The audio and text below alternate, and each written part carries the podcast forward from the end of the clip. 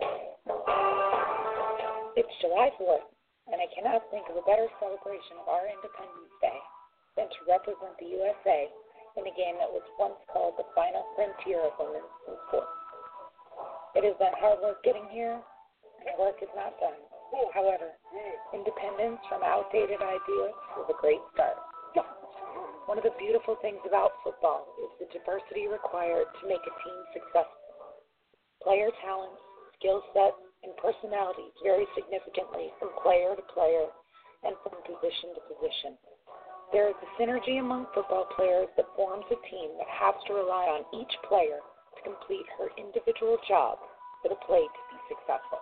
It is beautiful, really. If all the players on the team were built the same way and had the same talent, we would not be successful. Ultimately, our diversity is our strength. As magical as Team USA is on the football field, as impressive as our play is, I wish you all could know the amazing women beneath the red, white, and blue helmet. If the world knew the amazing women who sacrificed so much for this game, the world would fall in love with Team USA and women's football. Welcome to Gridiron Blitz right here on Blog Talk Radio. And so, um, alongside Nkeshi Free and Troy Wilson, uh, we have a great show today. We have uh, International All Star and Indy Crash sensation of the WFA, Lea Kaszas. She's going to be here in about 15 minutes. We also had a bunch of events happening in the women's uh, realm of things. Uh, the Women's World Football Games, four in conjunction with the 2017 NFL Pro Bowl. Um, just a lot of a lot of excitement throughout uh, the event. Over 200 uh, gridiron athletes, over 20 countries represented at the event. Um, so it was just an amazing uh, event that that happened, and uh, we're going to discuss that a little further on in the show. But you know, overall, there's a lot of women's gridiron being played in Spain. The week three is in, in play. We got uh, Gridiron Victoria coming up here on the 25th. We got the international friendly between BAFA women and uh, the Finnish uh, national squad as well from the you know uh, Helsinki Wolverines and the Birmingham uh, Lions. I'll here on February 11th. Um, we also have the um, the French League kicking off here February 4th, um, the third annual uh, challenge um, challenge feminine. It's going to be kicking off in um, France, and uh, the L- LVFA also in Spain. Uh, the Black Demons taking on the Alicante uh, Sharks on February 12th. So a lot of uh, news to cover, and we'll cover that towards the uh, bottom of the hour after we get through the interview, and we'll talk Super Bowl, uh, including that as well. So a big show slated for today. I uh, hope you, uh, you're ready to go because we're excited to do this. Um, and you know, Super Bowl coming up here in another week. Um, you know, no big actual storylines at this point, except for the fact that you know I got got Brady to get number seven, and will Matty Ice cool that off? Um, and you know, so in conjunction with the Pro Bowl, uh, like I said, with the women's uh, uh, football games, which is an outstanding event. Um, shout out to uh, Sam Rapoport, Elizabeth Foss, all the coaches out in Orlando, uh, as well as all the players that obviously made it happen, and USA Football ultimately because they did a great job with the event. Um, you can go to our Facebook page at Gridiron Beauties. Um, you can check out all the, the timeline on our uh, all the events that they were there. Um, red against blue towards the end of the event. And then all the girls got a chance to attend the uh, 2017 Pro Bowl. So huge weekend and huge week for women's football as we get ready for the IFAF World Championships uh, this coming summer in Canada. Mexico as well has announced a 74 squad pre-selection by the Mexican Federation of American Football, consisting of LEXFA and FX athletes. Um, they will finalize their roster. Um, I'm being told by uh, Tercer Cuarto, which is our network partner, they will finalize their roster in about uh, three weeks' time. Um, and Coach Giovanni Carrillo is going to finalize that, and they will suit up and compete in the North American realm against uh, the U.S. and Canada, as well as coming up here in another, uh, I'd say, three weeks or two weeks. Uh, Gridiron Australia, Coach Konecki, who was the, uh, you know, the, the, representative coach for Team USA in the last two tournaments, now moves overseas to the Aussies uh, to try to get the Aussie squad up and running for the IFAF World Championships. So they're going to uh, be uh, selecting their final roster as well. So a lot of excitement coming up in the next 30 days because as the rosters get finalized, we pretty much get closer to who will be in the group pools and then sort of gives us an idea who's going to be competing for that uh, gold medal that the U.S. Um, squad has owned for two uh, consecutive tournaments. So, Team USA also, as well, will be announcing their roster coming up here in about, uh, I want to say, maybe three weeks' time before the end of the month in February. Should have finalized, and we'll see who uh, made the squad from the WFA, IWFL, and the other leagues in the states as well um, to see who's on that roster and who's returning from the veteran squads of 2010 and 2013. So um, Oscar Lopez here, totally excited this week. Um, Troy and Kishi, just really just a huge week of just a lot of stuff going on in uh, women's gridiron. Probably the biggest um, biggest week in the 2017 calendar. So, like I said earlier, shout, shout out to USA Football, shout out to Sam Rapoport at NFL, uh, and Elizabeth Foss at USA Football as well, and all the coaches that volunteer their time to be there and to uh, educate and, and train and get these girls from all realms of the globe uh, for the passion of American football. So it's a pretty exciting week.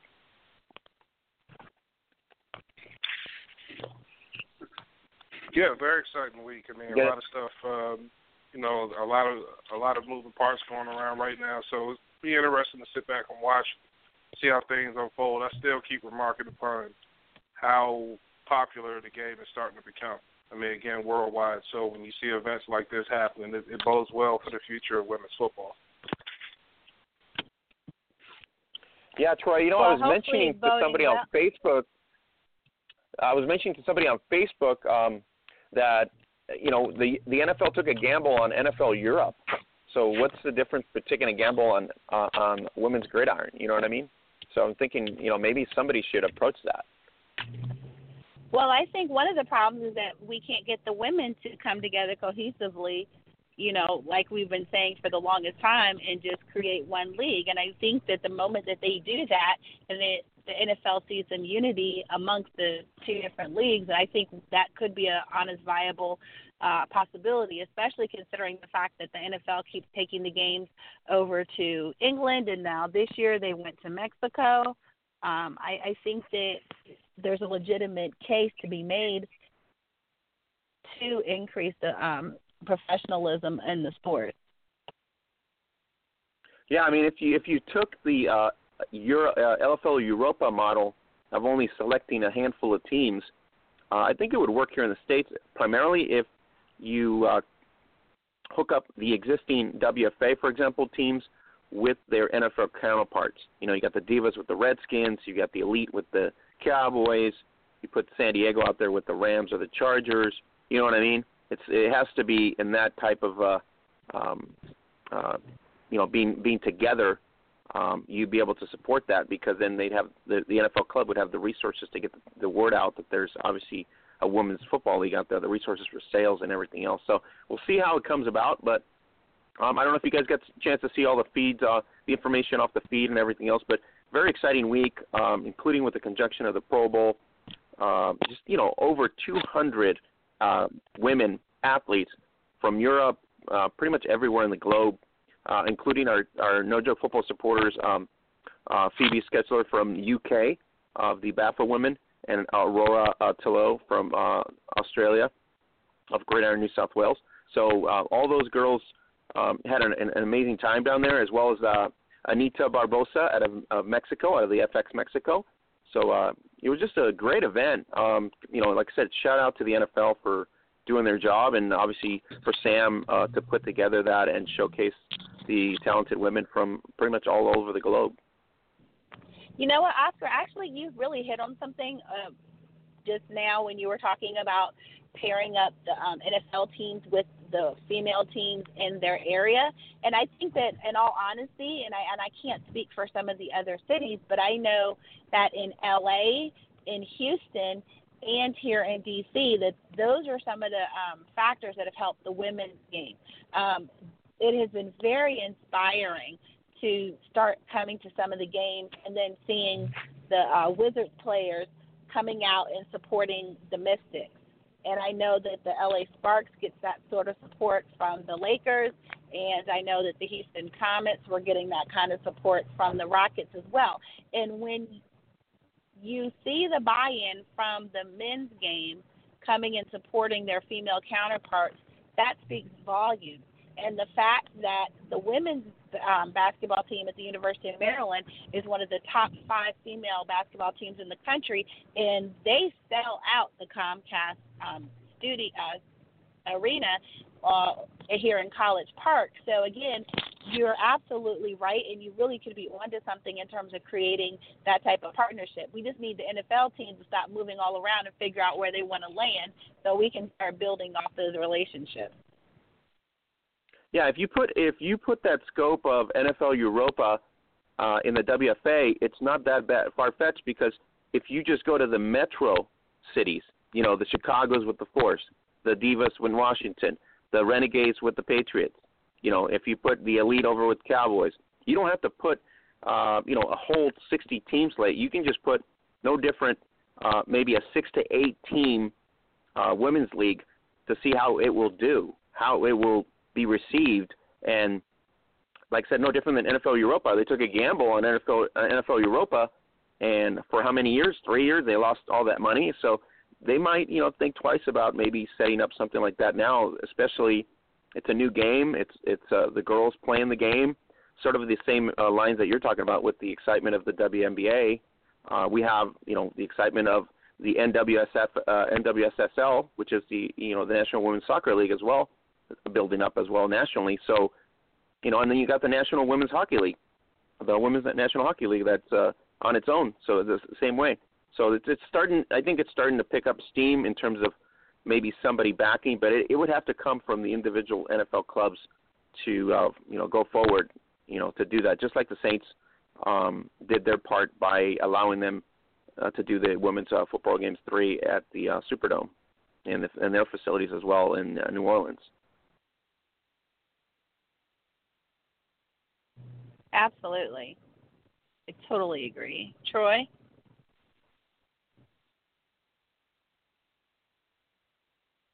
Is he asleep? Troy, are you there? I don't know. He may be off? having technical. He, he, he yeah, he, probably did drop off. I know. I I know. I had okay. to call in twice myself. How was your week? Yeah, I don't know what's going on with the. It was really good. Um, like I said, all the excitement. I I was uh I was a busy bee because um, since I couldn't be there, I had to rely on other people to kind of uh, sent us some feed and information. So shout out to the Roosters women. Uh, shout out to Ali Custis. Uh, we got shout out to uh, you know Odessa Jenkins. Uh, pretty much everybody that did our you know that did the feed as well as uh, uh, Lou uh, uh, Toulouse out there, uh, Aurora Toulouse's mom, who uh, was doing live feeds as well. And um, shout out to uh, Rich Daniel out there with the Women's Football uh, Foundation as well, the Women's Gridiron Foundation.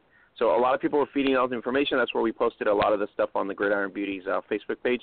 So you can go there. Yeah, I saw some of the. And take I a look saw at the some of the photos.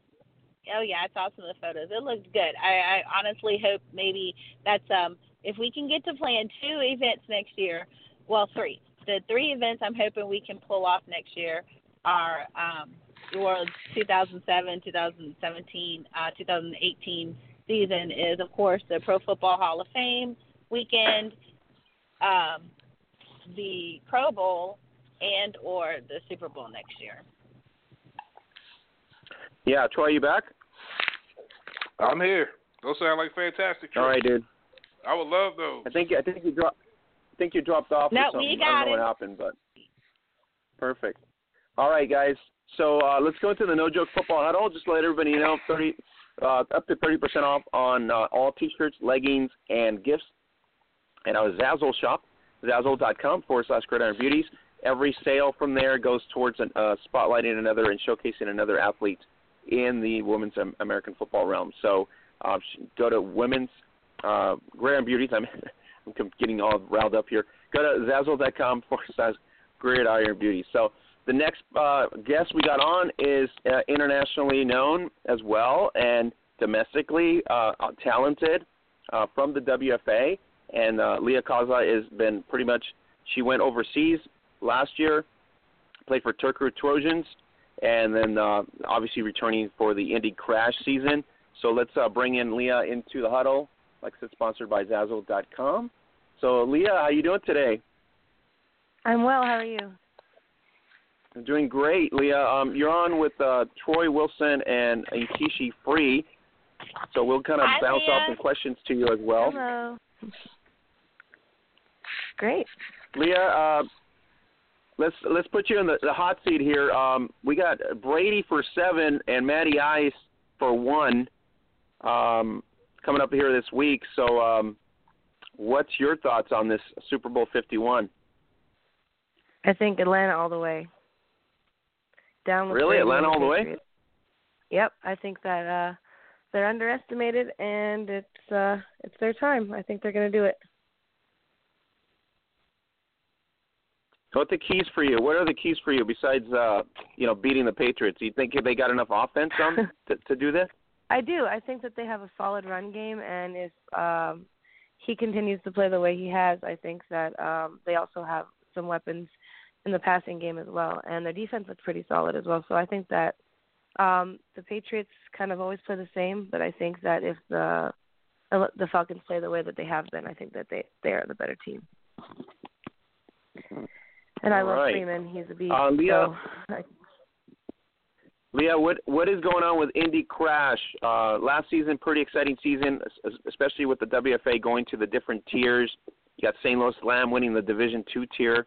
Um, just pretty a lot of excitement. So tell us a little bit about what's going on with the Indy Crash for 2017 as we get ready for the WFA uh, season. Uh, I'm pretty excited about it. Last year was uh, pretty much a rebuilding year for us. We had mostly a rookie team. Uh, this year, a lot of those same rookies have returned, and we have some other new and exciting players joining us. Uh, I think that we know what to expect from the tier two a little bit more this season, and I believe that we're going to be more ready than we were uh, previously. And uh, I just think that uh, this could be our season in the tier tier two.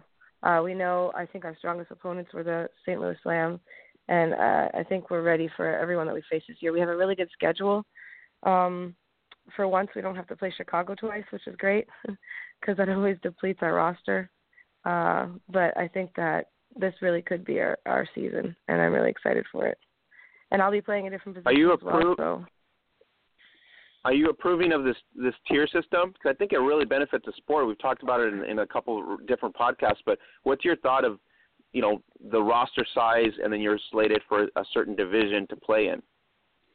Well, I think that I do like the tier system. I don't really like the way the divisions are separated because uh, it's really hard to win a divi- uh, division if you are one of the lower tiered teams because they don't separate the divisions by tier. You're just grouped in kind of by location, so you can have like two tier tier two tier three teams and a tier one team and a tier two team all in one division. And obviously, you know, more likely the tier one team's going to win the division. So I think that's a little bit flawed, but I think they're doing the best with what what you know they have to work with. But it does give uh, the the different tiers like more of a chance to move on in the playoffs. And uh, I think that roster size is the biggest determining factor. I know that we've really struggled with having enough players to really have us face and and manage to maintain throughout a whole game against bigger teams. Um, we, we you know where we could hang in the in the beginning of the game, but just you know not having the subs that the other team does to send in and out. You know you notice it throughout the game. We get more fatigued. But uh, so I do I do like that addition to the sport. I do I do think it helps. Now, Lea, I have a quick question. You said, yeah, you said you were about to um, move to a new position. So, for our listeners who um, are just being introduced to you, um, can you tell us um, how long you've been in the league um, and what position you play currently, and then give us a little insight into your uh, new position? Sure. This is my 10th season playing football. I started out actually when it was a WPFL with the Toledo Reign, um, and then I moved to Indiana, Indianapolis, and I played for what was at the time the Indiana Speed, and then we we turned into the Indy Crash, and I've been there ever since. Um, I started my football career out at running back but then um, after a couple of seasons in Indy, I took over as quarterback, so that's why I've been playing for maybe the last four years.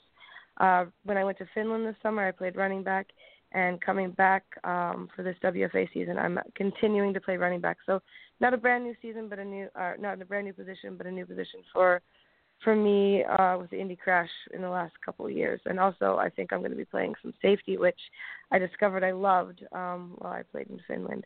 And we have um, one of our wide receivers who's converting to quarterback, and she's looking really good. So uh, I'm excited for the new dynamics in our backfield. It's going to be it's going to be great.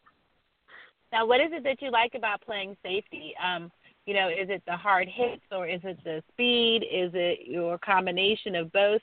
Because I can imagine it has to be a challenge to go up against some of the better um, wide receivers in your division as well as the running backs to see who can outdo who. So, you know, having been on both sides of the field, what is it you like best about safety?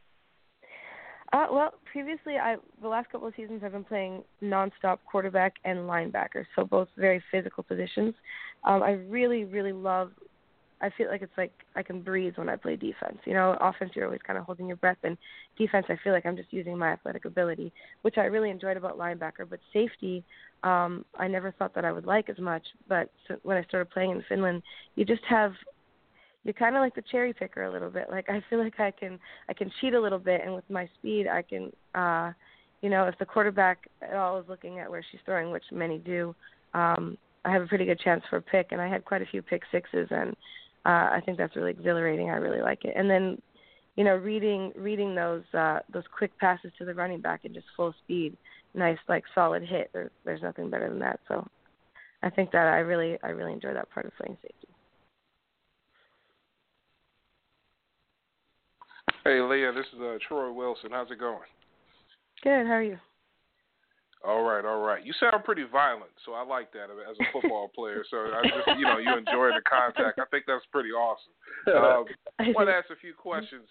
You having that amount of versatility, you know, playing two offensive positions and being able to also play two defensive positions, how has that really helped you as far as like translation to the game? Because you see a lot of people, you know, sometimes, you know, in the NFL they're going to this hybrid position, hybrid safety linebacker and it used to be a bad thing, you know, to be a what they would call a tweener, and now it just seems like that's in vogue. So is, that something that you relish also, and how has that helped your game?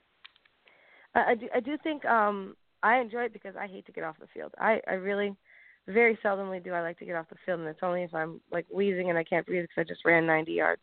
But uh, with our low numbers, it's almost been a necessity. So uh, best 11 on the field at all times, and uh, I think that as a quarterback, having played defense, it really helped me understand coverages and like understanding what that linebacker, how that linebacker is going to be dropping if they're playing zone, or you know, or what it's going to look like, what what what what what's going to be my hot route if they're if they're playing a certain coverage. And having played defense has really really helped me in that aspect.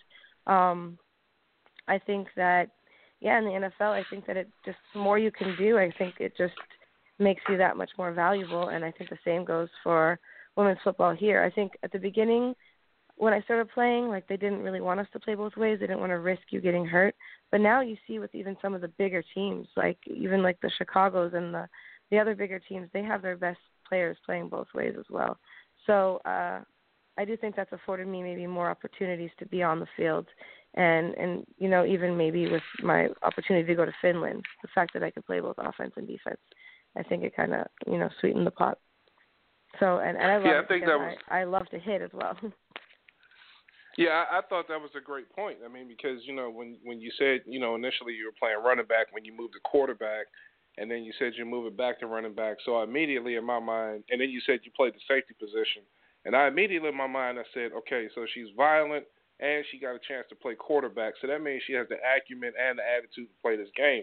And because mm-hmm. when you get a chance to play quarterback, you know, you're not just responsible for, you know, one thing like you would be a defensive lineman, get upfield or get the, or no. you know, play the run or play the pass. You have to know everyone's responsibilities, and I know that you know that definitely opened your eyes up as far as you know reading the coverages and knowing where people are supposed to be. So I know that helped you out a lot. Absolutely.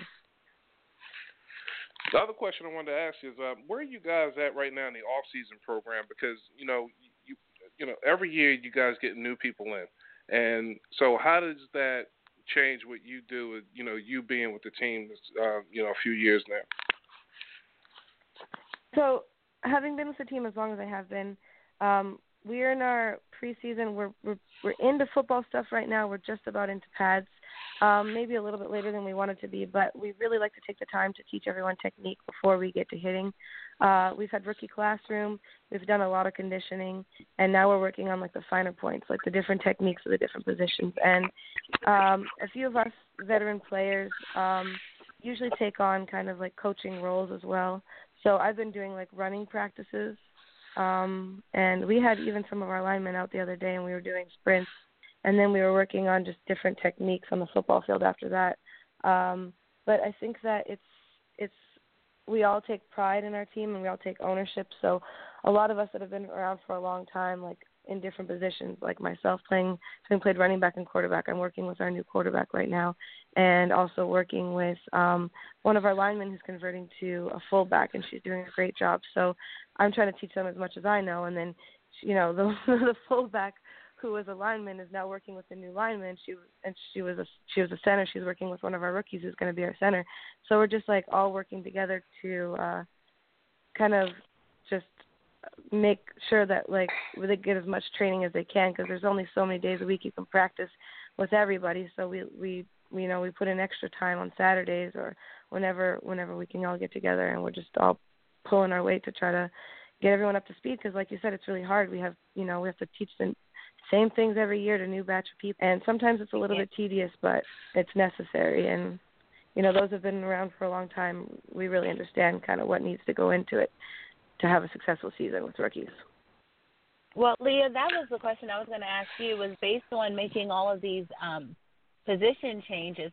What skill sets do you think your new quarterback needs to have, or what skill sets will be most beneficial to your new quarterback, especially in the division in which you play? Uh, having been with the team for 10 years, I'm sure you have an inkling of the strengths and weaknesses of the other teams and their styles. What kind of skill sets do you think would be most beneficial uh, for your quarterback, um, having played that position? I think um, she she really does have most of the skills. I think that she really needs to have. She's a great leader. Uh, she's really really calm. She's a learner and she's a hard worker. Uh, she has a great strong arm. She's a softball player. Um, she's working on her footwork, and I think it's gotten. I've seen like tremendous improvement from her just over the last couple, maybe even six weeks. Um, so I'm I'm really proud of her progress, and I think that she's going to do a great job. Now it's going to be a little bit of a different style offense, where I was more of a scrambler and a runner. Um, she's going to be a little bit more of a pocket passer, but we're also going to have a. I I don't want to sound cocky, but we're going to have maybe a little bit of a stronger run game now um, with me in the backfield, and we have a lot of a lot of other options at running back as well. I think we're going to be pretty versatile and maybe throw in some wildcat. But um, I think she does possess all the the necessary skills um, to be very successful in this league. She's uh, I have utmost confidence in her being successful. So, and she's going to have a pretty good supporting cast, which is great as a first year quarterback. We've also talked about like uh, her comfort with um, me being back there with her and kind of helping her with audibles, whether or not she feels comfortable. She doesn't see them if I call out an audible, um, and I think that's something that we may we may do. So we're going to start practicing that right away as well. Because I know my first couple of years at quarterback, I was just, you know, it was enough to just remember the play and who was doing what, and then maybe to scan one side of the field. Or just a pre-snap read and say, okay, I hope that person's open because there's so much going on at the snap of that ball. So, um, so we've talked about it and we're going to work together and with me being back there with her i think that that'll really really help her out a lot. Now are you guys more of a packet um pocket passer team or or are you more of the um read option type of style? You know are you a russell wilson style or you know in terms of how you play or are you more of that time or is she more of that tom brady based on what you're saying I I feel like uh, that's maybe yet to be determined, but I think she's probably more of a pocket passer, whereas I was more of a Russell Wilson. Um, and Russell Wilson is a huge compliment. I was more of a run for my life type of quarterback, and maybe well, you know running before the, Chicago teams. Yeah, I can imagine. Oh. I've heard the Chicago teams are pretty rough, so I can imagine doing some running. But um, I, I believe yeah. in you. the Chicago team is pretty much you have one second, let the ball go, or it's over. I've had quite a few concussions from the Chicago team. so yeah, that's uh uh but we we got something we got something for that this year. So I'm excited about the changes we're doing uh in our game plan as well. So I'm not going to divulge that, but we have uh we have some plans in the works. Lea, awesome. you have a fundraiser you have a fundraiser coming up on I think February 11th, right? Uh, it's a yes, Valentine's Day yeah. fundraiser. So it's coming up. I think it's uh, Saturday, February 11th. Going to be at the Metro on Mass Avenue. So uh, it's yes. I believe $25 per person, which includes uh, yep. unlimited food and uh, home opener to two ticket voucher drawing, plus a meet and greet with all the uh, Crash team, and uh, so a silent auction as well. So pretty excited for that. Is is this a better system for everybody when you have the tier systems now in terms of travel costs, or does it does it matter to you guys at this point because it's pretty much the same, or is it lessen the travel costs? Actually, no, our travel costs were probably lower before. Um, we we have to travel to Madison, Wisconsin this year, which is really far. And then last year we had to tra- travel to Kansas City, where previously it was just Chicago, Detroit, maybe Toledo, Flint. Um, so places, uh, Western Michigan. Those were the Mr. Western Michigan. I think was our furthest. So uh, the tier system really doesn't decrease our travel expense. It just really, like I said, uh, gives you a better shot at playoffs, and you're playing against you know more similar teams, skill wise, or or maybe not even skill wise necessarily, but like you said, roster size. So uh, yeah, no, it doesn't really decrease our travel Expensive. And you have another fundraiser, I think, on uh, March 1st, and that's going to be uh, a Wings fundraiser, and at the Buffalo Wings, I guess. Is it in Indianapolis also? Yeah, we have those. Uh, Buffalo Wild Wings is is gracious enough to host us every first Wednesday of every month. So that's our our monthly fundraiser. That's uh, resuming after the holidays. And you guys kick off against the champs right off the bat. Uh, Taylor Hayes and company you guys kick off uh, against um, the St. Louis Slam. So that's that's got to be pretty exciting for you guys to just jump in right into uh, the the actual champs from last year. Definitely, uh, definitely excited for that matchup. And uh, Taylor Hayes, uh, she's she's a great girl. I know her um, fairly well. We've played against each other and been to camp together in the running back uh, running backs group together. She's she's great. Um, I think that we did not play our best game against them. We hung with them in the first half, and then we made some weird personnel changes and some different. Uh, there were some weird calls in that game, and we were really low on personnel. And I really do think we have what it takes to give them a really good game and, and a run for their money. So I'm definitely looking forward to that rematch. Yeah, it's going to be a good game. Uh, everybody I think is really excited for that. Um, can you tell us a little bit about uh, your owner and your head coach and the passion for, you know, the club, especially in, being the only women's football club in the state?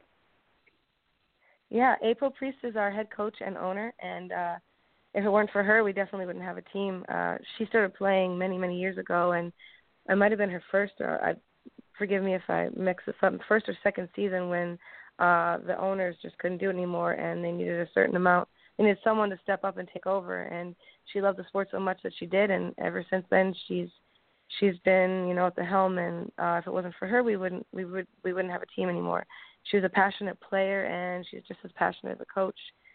And she stuck it through all these years, and every year is getting better and better. You know, we're getting more organized. We have a, a good board of directors, and um, you know, more people on board to help us out. So uh, I think every year the Indy Crash becomes, you know, bigger and better. And if it wasn't for her and her passion, you know, we wouldn't have that. So definitely owe it to her. And you guys are pretty much an organization within with coaching, right? So it's it's basically an opportunity, sort of the same uh, idea that uh, the women's forum at the World uh, Football Games was, you know, when, when the NFL forum for opportunity. But you guys are basically former players turned coaches, and some of those have have come back uh, to you know give and and be the part of the coaching staff, like Krista Martini from uh, from what I read on your website, and um, mm-hmm. many other players that have you know basically have contributed to uh, their time and coming back to make sure that the club is up and running and at a high level. Yeah, actually, our all of our coaching staff right now are former players. So it's our first season where everyone is a former player, and, and it's an all female coaching staff. Now, I don't know if we have a couple more people coming on. Uh, there's a potential I just heard news from a couple of people today, actually, and some actual one actual high profile NFL player that's interested in us. So I can't say much right now because we just heard about it today, but um, they reached out to us, so that's pretty exciting. But yeah, it just shows like the passion for the game. Like even though these women can't play for whatever reason anymore, maybe it's their bodies, their families, or the time commitments, but they love the game enough that they want to impart their wisdom, um, you know, to the to the player, the current players, and and just you know be there supporting the team. So it's great. Now, Lea, tell us a little bit about overseas. Um, you were able to get a hold of somebody over in um, Turku, and um, so when we followed this, sort of like a breaking news for us, because you know when when we got this tidbit saying, hey, this this player from the WFA is actually overseas, which is normally it's the opposite. You have players coming from overseas to the WFA. Um, what was all all that about? Can you dwell into that about how you you got contacted, or you, did you contact them, and then you went to Turku and um, pretty good season there as well. So, how was Finland basically? So the opportunity, I saw the opportunity on female tackle football players around the world on the Facebook page, and it was like this general post like Finland is looking for import possible import players. Like send your your interest in the bio and we'll get back to you. So I did that right away. I thought, you know, this is what I've been waiting for. I've played football for so many years, and um, if anyone who's been involved in women's football knows that it's a huge sacrifice. We don't get paid. You know, it's a big time commitment. In you commit your body and you know um, to it, and all you get back from it really is the love of the game and, and playing the game with your teammates, which is, is wonderful. You know, um, but I was always looking for that next level, uh, and when I saw this opportunity, I thought like this is it. So I applied. Um, someone from the Turku Trojans got a hold of me, and they asked me to send like a highlights reel. So I did that, and I kept in contact with them. And when they told me that they had chosen me, like that was like the best. I remember I was at school. I was teaching uh, physical education at the time in Indianapolis Public School, and I got the the message that they had chosen me. It was like the best moment of my life. Um, so I went over there. I think I was there for three or four days before our first game, and we practiced every day. Um, before that first game. I got off the plane. In fact, they picked me up and we drove straight from the airport to practice. And I practiced after like 19 hours of travel. I was just so excited to be there. And the team was great. The girls were great. You could tell everybody. I didn't know what to expect really, like what level of football, but uh, the girls knew what they were doing. They were well coached and they were hard workers. And uh, actually, one of the the middle linebackers, I think she was playing middle linebacker. We were just like running through plays, and I was playing fullback and I came to block her, and she just put her shoulder down and cranked me, and I was like, okay, this is how it is. This is good. This is real football. Uh, and we're going into that first game. It was in Oulu, which is like way far north. We had like a seven-hour bus trip, and I played fullback for the first half, and I was like, okay, you know, like this is whatever they want me to do, that's what I'll do. Uh, you know, I was a little disappointed at first, but I was like, you know, I'm a team player, I'll do what I have to do, and I did my best blocking. And after maybe almost into the first half, right before the first half, I got to play a little bit of running back, and then I started scoring, and after that, I was full time tailback. Uh, and the season was tremendous, uh, best season of my life. I think I had like over 27 touchdowns in seven games. Uh, I was voted like MVP running back along with one of the Roosters running backs, and then MVP at safety as well. Um, and I can't tell you how great the team was. I love the Trojans, and I just I really really enjoyed Finland. Um, it's a great place and the the league there is, is also very organized. I really like the way they did their stats. Uh, so right after they do their stats on a computer, and only a couple hours after the game, everything's uploaded onto the league website, and you can see every single stat imaginable, which is really great. And I know that stats are something that uh, there's a lot of talk about in our league. You know the way they're taken, and some teams put their stats up, some teams don't. It's really hard to get kind of a level playing field across the board. So that was something that I really I thought was really great. And uh, there was just like the league was very involved in all the different teams. There, are, of course, there are fewer teams, so it's easier for them to do so. But uh, just some of those different changes I really thought were great. But overall, it was, it was one of the best experiences of my life. any favorite foods from over there? Uh, you know, not really. Uh, the foods are pretty similar. We ate a lot of potatoes summer potatoes are really big for them. They eat a lot of potatoes and barbecue. Uh I I I did anything. I'm a human garbage disposal, so I had no problems with the food. I I enjoyed it all. Awesome. Lea, one That's of the a, things you said that really I thought exciting. Was, yeah, exactly. That's what I was going to say. Is that one of the things that I love when I hear the ladies talk about playing is the passion I mean, even just in you recounting that story, I felt like I was over there with you because, like mm-hmm. you said, you got off the plane, you were hot, you were tired, you were sleepy the whole nine. You know, different country, different time zone, and you went right to work and you went straight to playing. And I just think that people really underestimate the level of commitment and dedication with which the ladies play the game.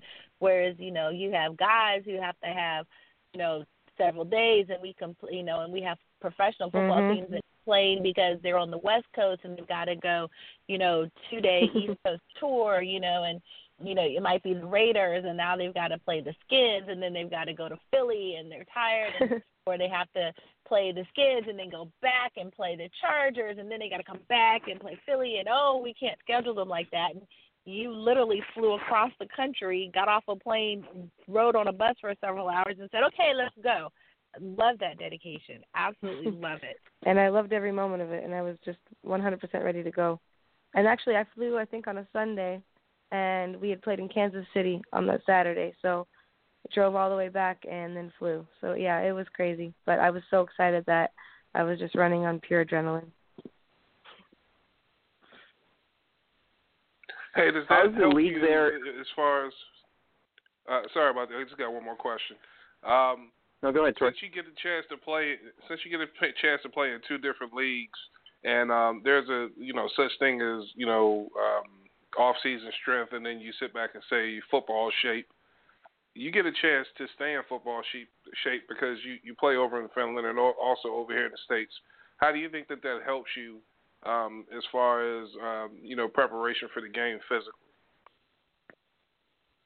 Uh, you know, I think that it helps and it, and it hurts somewhat as well. I mean, I played eight regular season games here in Indy, and then I went straight to, you know, eight more games there. Uh, whereas I think it did. Def- I was way in, in in amazing shape once, you know, uh, halfway through my full football season. So going in to play with the Trojans uh, going into playing running back when I was playing quarterback uh, was a little bit of an adjustment at first, but since I'd already been playing a full season of football, it, it was a lot easier to do so. But it really does take a toll on your body. You know, uh, maybe men play more games than we usually do. I'm not used to playing like 16 full games, so near the end of it, I had some my Achilles were really bothering me, and my body was was a little bit tired. But um, I do think that overall, it really it made me stronger, and I was probably in the best shape of my life um, after that summer, and even now, now I'm in I think even better shape, um, and I'm really and now I know what it takes to to be in that kind of shape to to last a whole you know longer season, two seasons in fact, straight in a row. So I'm taking good care of my body, and uh, I'm I'm really working on my stamina and my endurance and you know recovery because that's not something I've been very good at and stretching that is something that that they're very serious about in Finland where I've always just kind of you know done the bare minimum. But we did yoga and we did stretching and they do like really good warm ups which I think without that I don't know that I would have lasted the whole season. So yeah. And Turku's Turku's very competitive. It was very competitive in the league uh very exciting like you said earlier. Um, all the all the aspect of that league is really exciting. Their national squad, top notch as well. When they pull from everybody, they've always been in the European scene very tough to beat as well.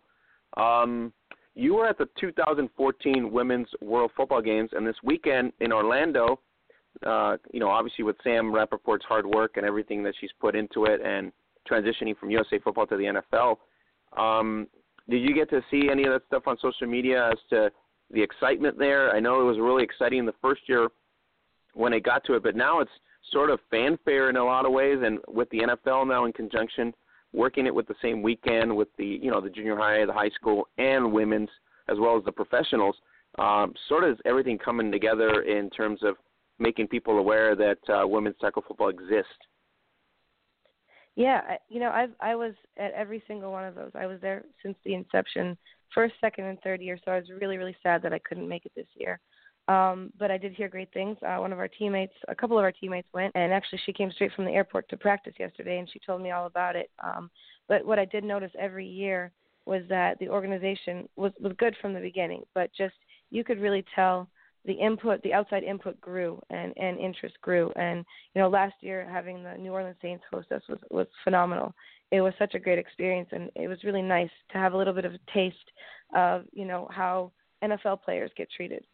Um, just to have those facilities, which, you know, we're so used to playing in whatever we can get. Like, I mean, practicing in school gymnasiums or, you know, wet, soggy fields with no lights and car lights. I mean, I've done it all so, uh, and I think most female football players have. So, to see um, all the hard work that Sam put in, and you know um, the different people that that that took part in that, and to see how it grew over the years and so quickly in in three years, and then this year to be you know at the uh, the facilities in Orlando, and then for them to all get Pro Bowl tickets as well, and the, the recognition, you know, that's a huge part of of the growth outside recognition. You know, I saw something about the Colts tweeting um, about the or maybe posting on their web page about the, the, the games and just um, being recognized by, by by the NFL and other sources like ESPN and stuff. It's I really feel like this is the time. You know, this is the time where we're at the we're at the the point where it's about to explode and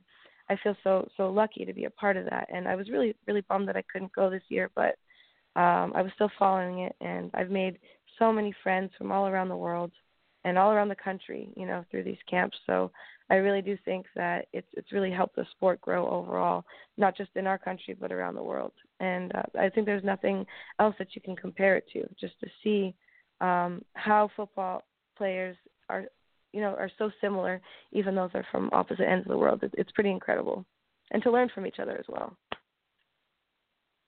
Lea, the the excitement there was so. Um I would say Hollywood like, but it was it was really exciting to see everybody from different uh, from the different teams and internationally as well and domestically, and the the I don't know the the bonding uh, within that time, and then the excitement of the NFL umbrella over it. The Women's Career Forum I think is really a, a great stepping stone because um, even if you don't get to a level where there's an actual professional women's league, the opportunity is going to be afforded to you where based on your knowledge and skill sets and everything that you bring to the table as a as a women's tackle football player now can be you know put into a, a club in terms of scouting, administration, management, the, the vast opportunities where the owners and GMs of the NFL clubs now kind of realize that okay, th- these are just not women tackle football players; these are actually people that we can you know bring into our organiza- organizations and really make an impact in terms of scouting, coaching, and other factors that would elevate the club to a different level. So I think that that right there in itself is a huge stride.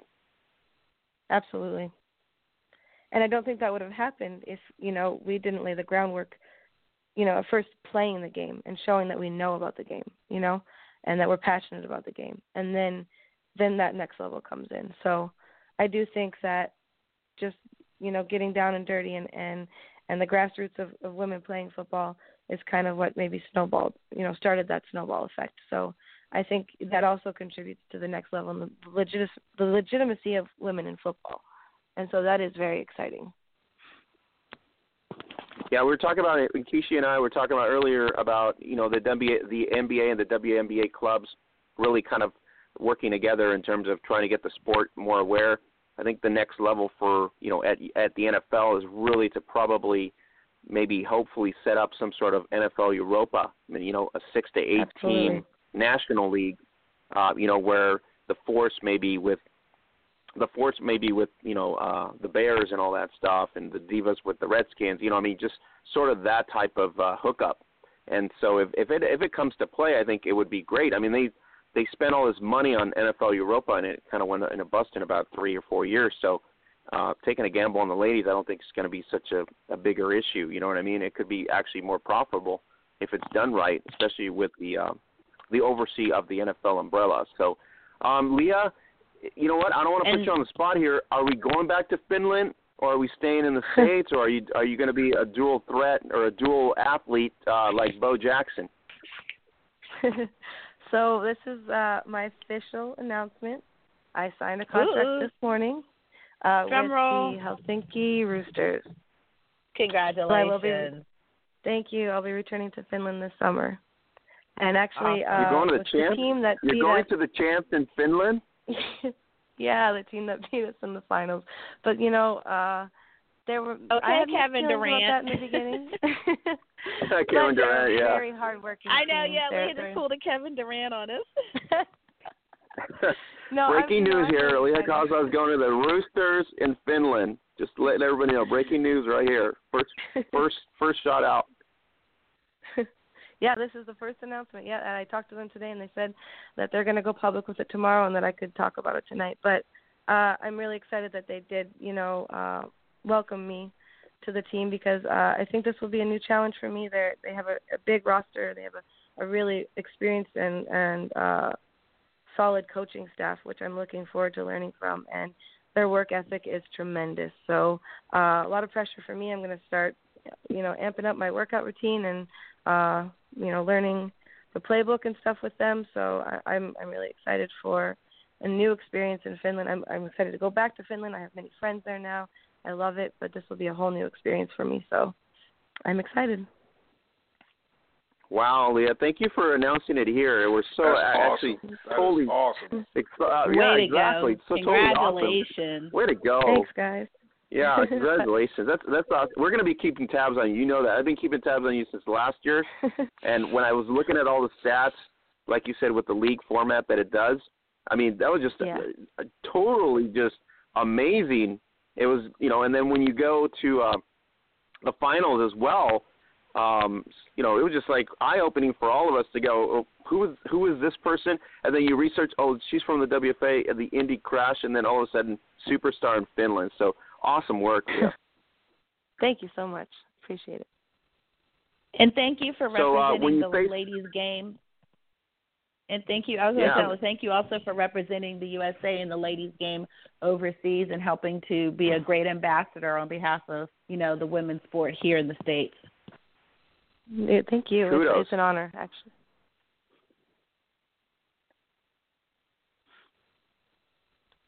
Lea, what's going to happen when uh, Turku faces uh, front and center? You got you got the former Uh, I- players on there. That's going to be an exciting day.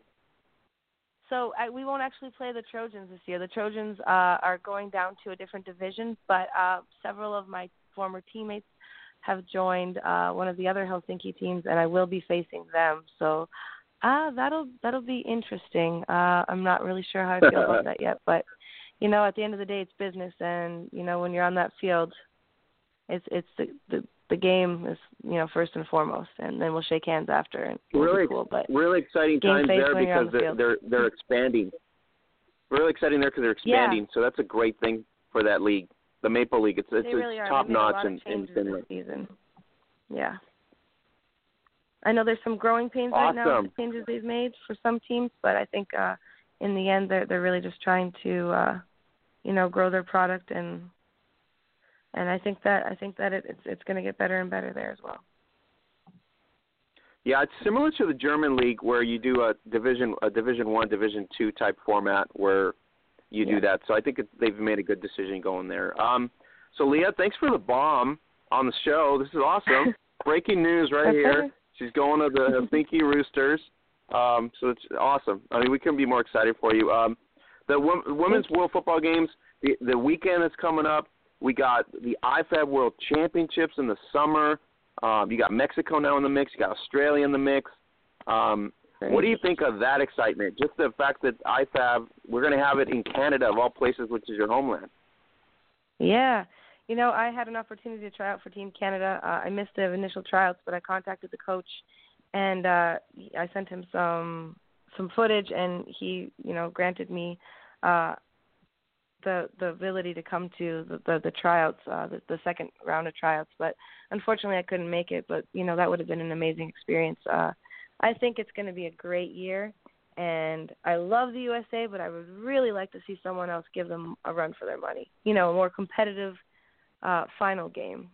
So just to see the overall growth of football around the world. You know, the USA obviously it's our our sport um, initially, uh, and you know we are the masters. But I think it would be really exciting to see a little bit more, you know, competition. But I think the the addition of new teams too that that's also very exciting, and hopefully more and more teams join every year, because it just means a bigger expansion of football around the world for women, which is ultimately, you know, the most I think the most important thing the growth of women's football. I talked I talked to a couple uh, ladies up north, and I can tell you right now, they're not going to lose. The silver medal is not what they want. They want gold on gold land. So I can tell you, it's pretty That's exciting. Right. Go Canada. Uh, everybody from the WWCFL and the Maritime, and now the Blitz coming to the WFA. And I can tell you, pretty much all the girls on the Blitz, they know that you know this is their time. This is like they got to uh, upset USA. Basically, that's their main goal because two silver medals in the last two, uh, you know, last two tournaments. They, why not have gold on homeland? That's going to be an awesome yeah. story. So we'll wish them Perfect well. opportunity. Yeah, go Canada. I'm all about that. so there you go. So Troy, uh, this is superstar elite athlete here that we uh, we had to get her on. Uh, we were trying to get you on for a long time, Lea, but I know you're a busy girl and everything. So I really appreciate you making the time today and really um, you know, helping us out with just, you know, the breaking news alone is just we're totally ecstatic. So uh hats off to you and, well, and you. the career that you've put together so far and then I, the Roosters are going to be very impressed. I can tell you that right now. They're going to be very impressed. I sure hope so. All right, Lea, can you give the fans uh, before we the, before we let you go here? Give the fans a little bit about Indy. Uh, you're, like I said, we're going to have that fundraiser and then uh, where can they get tickets if they're going to be inclined to go ch- catch you guys out, especially the first game right out against the Slam? That should be a classic. And then also so tell can... everybody where they can follow you too on social media so we can keep up with your amazing career this summer. So um, you can you can contact us on the Indy Crash website, indycrash.com, uh, and you can always find us on Facebook as well, Indy Crash Football. You can buy tickets at the game. We play at Roncalli High School. Um, or I think that you can request tickets online as well. I'm not 100% positive about that, but um, you can always reach out to us on our Facebook page. Um, you can follow me at lkazis7 on Instagram, or I'm just Lea Kaszas on Facebook. Um, not real savvy with the social media, but I'm getting there. I'm getting better. But I will I will post uh, more and more about football on my Instagram, so you can follow me there. Yeah, we're gonna have awesome. to do that so we can keep up with you overseas. oh yeah. I'll try to be better about and posting. the Roosters. the Roosters do a great job on their social media account. So hats off to them. They do a very, a very good uh, job of showcasing their talented players on the on uh, Facebook as well as on their other mediums. So uh, congratulations to them too. So we're looking forward to that. Um, and the Indy Crash against the Slam, a successful season hopefully at this point. Based on what you're telling us right now, uh, they're re- they're ready and revved up for the WFA 2017 season, especially in that Midwest division with uh, the Madison Blaze, and then they're going to play Columbus as well as your you know former rivals Chicago and Kansas City. So pretty exciting, uh, pretty exciting schedule coming Reign. up for you guys. Oh yeah, I the Toledo I as well. We have a yeah, it's a it's a it's it's going to be a great season. I'm really looking forward to all the different games. Uh I think uh Chicago will be our toughest challenge, but if there's any year that's going to be our year, I think it's going to be this year. And uh, you know, um definitely some changes that have gone on in Chicago as well. So uh we'll see how that goes. Yeah, I but think I'm excited Rasafi's for it. I back, so that shouldn't that shouldn't Yeah. scare anybody, right? Yeah, we know what to expect from Kasafi. She's a, a formidable opponent, um, but we kind of know her game style. So uh, I'm excited to see her back on the field. Awesome. All right. So, Lea, thank you for making the time. Uh, appreciate it. Or we're going to be keeping tabs on you in terms of the Indy Crash season as well as the overseas uh, slates with the uh, Helsinki Roosters. And I really appreciate you uh, breaking the news on our show. So, congratulations to you and your success. And hopefully, uh, everything works out and you stay healthy and there's no uh, intangibles involved with injuries and stuff like that, how it can happen. But other than that, we cross our fingers and uh, look forward to uh, an amazing uh, highlight reel for you for 2017. Thank you so much for this opportunity. Thanks, guys, and thank you for all you do for women's football. I really appreciate it. Thanks for coming on, Lea. Thanks. All right, that was the cause of the Indy crash, and now uh, Bombshell, part of the Helsinki Roosters, the champions of the Finland League. Uh, so, uh, wow, there you go. So she's going to be overseas as 16 game season for this this lady here. Um, I think she's going to have her body kind of pretty exhausted after getting off of the season in Finland, especially with the the amount of stuff. But you know, the opportunity is there for her to two championships. Helsinki pretty much owns the Maple League right now, so opportunity there for uh, a championship for and in Indy as well, based on the uh, changes with the tier system. So could be a dual champ in 2017. Well, it's definitely going to be a season that we'll be looking forward to watching this year. Troy, are you still there? Or you, uh, you drop off? Nope, I'm here. Yeah, I was just um, awesome. you know, getting a chance to marvel at her, you know, being able to play uh, pretty much year round. You know, um, so it, you know, I always look at that. You know, um, you, you see that more so in the basketball game, um, where you have that you know six month season with basketball players, and you know people wonder why you know these guys you know they're not really in the gym and lifting and things like that, but what they are is they're in fantastic basketball shape. And it's a little bit of the opposite of football. So it's like during the you know the off season, you don't get a chance to hit, and so NFL players, uh, especially on the defensive side of the ball, they're still trying to work out. Okay, um, you know, we haven't had contact since January, and right now September, and they expect me to go out and you know just be that you know football player that I've been. But she gets a chance to you know kind of play the game a little bit year round. So I think that's a fantastic way of staying in football shape and also having your skills sharpened. But there is the opposite side of the wear and tear, so that is a part of um, you know it's pros and cons everything. Absolutely, same thing with Yeah, like baseball and um, hockey as well, with those extremely long seasons, and you know, not to mention double headers. Good lord. Yeah, it, it, it's it's grueling. It's got to be grueling, especially like she was saying how conditioning's a key because you know having stretching and other techniques included because you you got to have that. Otherwise, you are going to wear down, and and that's usually the case. So um, I don't know. It's just she's just a fantastic uh, athlete, uh, woman uh, altogether, and uh, we're gonna you know be excited to cover her obviously with the Roosters and the Crash this season, and uh, you know another superstar right here in the WFA. So if you you to start looking at you know who is the superstars in this league, there you are, one of those dual threat, uh, talented athletes right there. Uh, Lea Kaszas. So um, congratulations to her, and then for uh, breaking out those that news to us. So we'll watch out for the official um, lo- um, announcement from the Roosters in the coming hours here. So, uh, while we're excited about women's football, let's say uh, let's go into the women's recap here before we start our Super Bowl predictions and stuff. Um, 2017 Gridiron Victoria is going to be uh, announcing uh, the two new teams, Monash Warriors and the Western Crusaders. Obviously, are going to kick off the season. They added those two clubs on top of the Northern Lady Raiders, uh, Geelong Champion Bucks, the Melbourne Uni Chargers, which had an amazing uh, finish last season.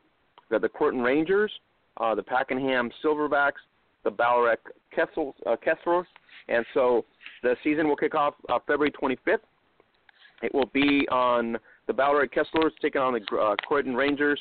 The champ Buccaneers will take on the uh, debut of the Monash Warriors. So I feel bad for them, uh, unless they can somehow muster up. But I feel bad for them already, taking on the champs. The Lady Raiders will take on Pakenham Silvers. That should be a good matchup. Uh, the Western Crusaders will take on the Uni Chargers. Another test uh, for the debut of the Crusaders. So I'll be on the 25th. Coming up this February 4th, we have the FFFA Challenge Feminine. That's going to be the French League uh, third season. Very exciting uh, slates of games coming up on the 4th. So uh, as soon as we get the uh, updates from FAF uh, Football, which is going to be our network partner out there in um, France, we will get the details and the updates on a weekly basis. So um, they've committed to doing that for us, and we really appreciate that. So it starts off on February 4th. Uh, the international friendly between uh, Helsinki Wolverines and the Birmingham Lions out of the UK. It's BAFA women taking on SIJL, which is the Finland uh, league. Uh, that's going to take place on February 11th. You can get the details on our Facebook page on the event, the international friendly. It's going to be on February 11th. Uh, we also uh, week three previews are going to be set up uh, by FFA and NFL Hispano um, coming up here in another couple of days. It's going to be week three of the uh, LNFA Femenina in Spain. Uh, Teresa Reds, uh, they're taking on the Barbera Rookies, the champs. Teresa comes out with a 14 0 win against uh, Badalona. Um, we'll see how they do against the champions here um, coming up this coming week. So our previews are going to be right there on our Facebook page as well. And shout out to, like I said, to NFL Hispano as well uh, for their coverage of the Spanish League. You can also follow the FIFA Spain on Twitter at FIFA underscore Spain. Um, the 74 ladies uh, pre-selection for the Mexican team uh, were announced uh, thanks to our partner uh, Tercer Cuarto. And so uh, the final uh, tryouts are going to be this coming February. I believe it's going to be the 4th and the 5th this weekend. They will narrow down the roster to 53, I believe, to 40, 53 to 45. Uh, once those are announced, we'll figure out who made the roster from FX Mexico and Alexfa, and we'll update everybody on what the final rosters are. At this point, um, they're going to be uh, suiting up, obviously, for the IFAF World Championships in the summer. They're going to be taking on, obviously, USA and Canada. So the Mexican team is going to be top notch as well, with two two good leagues that we've covered for a long time similar to the WFA and IWFL in the States, as well as the WWCFL and the MWFL in Canada, the FFX and Lexfa is going to suit up and put a squad together. As well, the Australian Outback team in about three weeks here will also finalize their roster. Uh, Coach Konecki, former uh, championship IFAF World Championship uh, coach, is now going overseas to train the uh, Outback squad, uh, taking on his former country, which is the USA squad. Should be beneficial to see how Australia will do based on his leadership and his results from two past tournaments, taking USA and having nobody score on them except for Germany. I think Germany's the only one that's have scored on Team USA uh, six points. So uh, the Germans have accomplished something that nobody else had accomplished in two years. The other trial notes here, and let me just run by all this. Uh, national trials for USA football, the results and final roster, I'm being told, will be completed within about three weeks. So by the end of February, we should know who is on the USA national team from WFA, IWFL, and the other leagues, and who has returned and who's not going to be returning. Very competitive, especially now with everything that's going on. Um, over 200 uh, women were at the Women's World Football Games this past week in conjunction with the NFL Pro Bowl check out the all the stuff that ha- that happened this past weekend on our Facebook page as well at Gridiron Beauties. Um, we had No Joke Football supporter Phoebe Schecter and Aroa Turlock from Australia. They were, uh, you know, give a shout out to the Colts for uh, doing their actual um, night's coverage on their page, uh, showcasing the, the women at the WWS, uh, WWFG Game 4 that came out to us. Um, there's a cool feature on our Facebook page. Check it out on Facebook. Uh, the Gridiron Beauties. Uh, Katie Anita the spotlighted the legendary Katie Anita spotlighted by Teen Vogue on uh, her football career as well as her challenges and the rape rape culture issues that still exist in some of the uh, areas in the country. So it's a really good piece. Check it out on our Facebook page uh, via Teen Vogue. Uh, congratulations to Candy Cook, who uh, plays for the w, uh, WFL um, Rangers out of Merida in down south, and she, just like Anna Garza, traveled to Chicago for the for the tryouts um, that were put together by Zyback Sports and so she made the first cut. So she's looking forward to the second cut. So we'll see how she does if she makes the Chicago Bliss roster, which is top-notch veteran roster. So the, um, shout out to Mark Steffery for Fourth and Feminine. Uh, he made a, a, an article on covering the events of this past week with the Women's World Football Games, NFL, uh, and everything involved with the sport. Um, so shout out to him for doing a great job, and you can actually see it on our Facebook uh, page, Gridiron Beauties, as well on on that site and on the link there for it as well. And we're looking forward to the Roosters announcement of Lea Kaszas, who's going to go to the Maple League to compete with uh, overseas. So uh, really exciting times in all the games that are coming up here. A um, lot of stuff, and then we even haven't. Uh, I totally forgot LVFA, which is uh, the Liga Valenciana. Uh, Valenciana. Uh, the Black Demons are going to be taking on this weekend um, I think they're taking. Let me see my notes here. Oh, they're taking on the Alicante Sharks on February 12th. So we'll keep tabs on that and post it up there. So um, I'm out of breath, but a lot of stuff going on in the women's game. And uh, look, thank you to all our network partners for keeping us up to date and giving us all the info and keeping us in the know. Um, check out our Facebook page and uh, share our posts as well as our podcasts. And uh, also on Twitter, you can stay up to date daily on Twitter um, breaking news, health tips, and in NFL insights.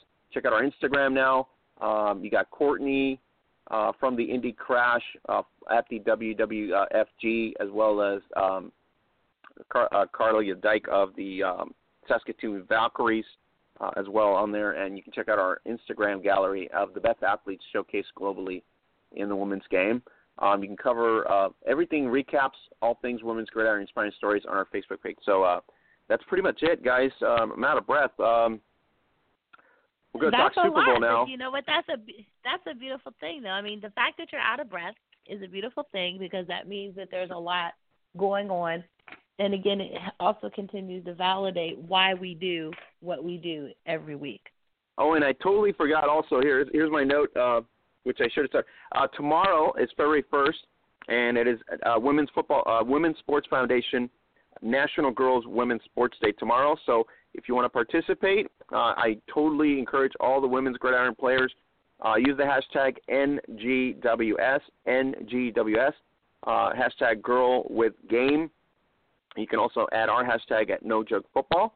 And so tomorrow, February 1st, is National Girls Women and Sports Day. So uh, join in tomorrow, first thing in the morning. Use the hashtag NGWSD. So um, and awesome. next weekend, I will be. And next weekend, I too will be participating in a program here in the D.C. area, highlighting, promoting, and supporting uh, women's sports. So, um, you know, definitely, like you said, it, this is our time, and of course, you know, February is uh, Women's Healthy Heart Month. So, what better month to promote all of this wonderful information and knowledge about female sports and helping women get healthy. And I have my own little announcement to make that I have gotten back, help me Jesus, in the gym, and I did my first Zumba class in forever. Uh, a lot of people don't know I was in a car accident um almost a year ago, and it really was a little, uh, you know, can't go into too much detail about it, but basically this was, you know, the first time I was able to start working out again, and I really missed it, and I really missed being physically active. So I'm I'm so happy to be able to do that again. Couldn't go full strength, awesome. of course, Great but for you. you. Know, Thank you. So you know, got to do our do I got to do our own part for Women's Healthy Heart Month. So you know, I'm excited Oh, to be able to continue to promote women and women's health. Yeah, it's you know what? Uh, my neighbor, who's like sixty something, well seventy five actually. I, I was trying to scale down his age because you know you you can do that uh, when you're older. But anyways, he's over seventy, and he, he you know what he tells me? It says it says uh, the physical fitness part of it is as important as a doctor's appointment. You got to show up. And it's true. Absolutely. It's really true. So, you know, he goes, we don't make the Oh, yeah. time, we make excuses.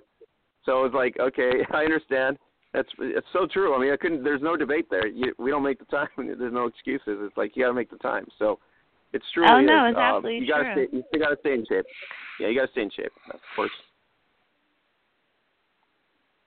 Oh yeah, I'm a I'm a big advocate of I'm a big advocate of working out. I mean, so I I've been basically exercising and working out since I was three years old, and that's that's not that's not even a lie. So I always feel like the need of being able to take care of yourself and and and uh, you know being physically fit, and it's good that you're finally getting a chance to do that, especially after the accident Nkeshi. Yeah, well, Yeah, you know, exactly. the, Great a to lot hear. of people. Well, and it really hurt. It, it, it, I really felt it this year with my cheerleading season because I was devastated because I couldn't work with my girls. You know, um, as, as most of our listeners know, you know, I coach cheerleaders, and this year I literally could not coach my girls because I did the I couldn't do anything. You know, I I Yeah, tried to do a jump and my limitations were just crazy. It was just you know, and it I I was so frustrated. I remember crying because not cheering, not being out there with the kids, not being a part of that. I mean, of course you're on the sideline, but then, you know, you're out there and you're trying to teach a, a move and all of a sudden you're like, "Oh, okay, someone else coming to teach that." But no one's going to teach your stuff the way you want it taught, you know. And you guys have been in the game. You understand what it's like. You know, you have a coach, but if they're not the one calling the plays, it's not necessarily the same thing. So even though I can make up the play, if you're not calling it the way I want it, or you know, it it it, it really does matter. And in addition to that, I also used to do kickboxing, and so I mean, we talk about being healthy. We talk about you know Lea and the other ladies being able to stay in shape, and you really underestimate how much you miss being physically active until it's taken away from you. And I, I'm sure Holly can totally agree. You know, she talked last year about you know her injury and you know what that did for her. So I, afterward, I was totally able to relate. You know, to everything she was saying. Hey, speaking of Holly, uh, there's a picture of the Colts that took where she's uh, actually eyeing uh, OJ OJ on a play. So uh, congratulations to her. She's back on the field, total beast on the field. So uh, you have it on our Facebook page as well. So shout out to Holly Custis.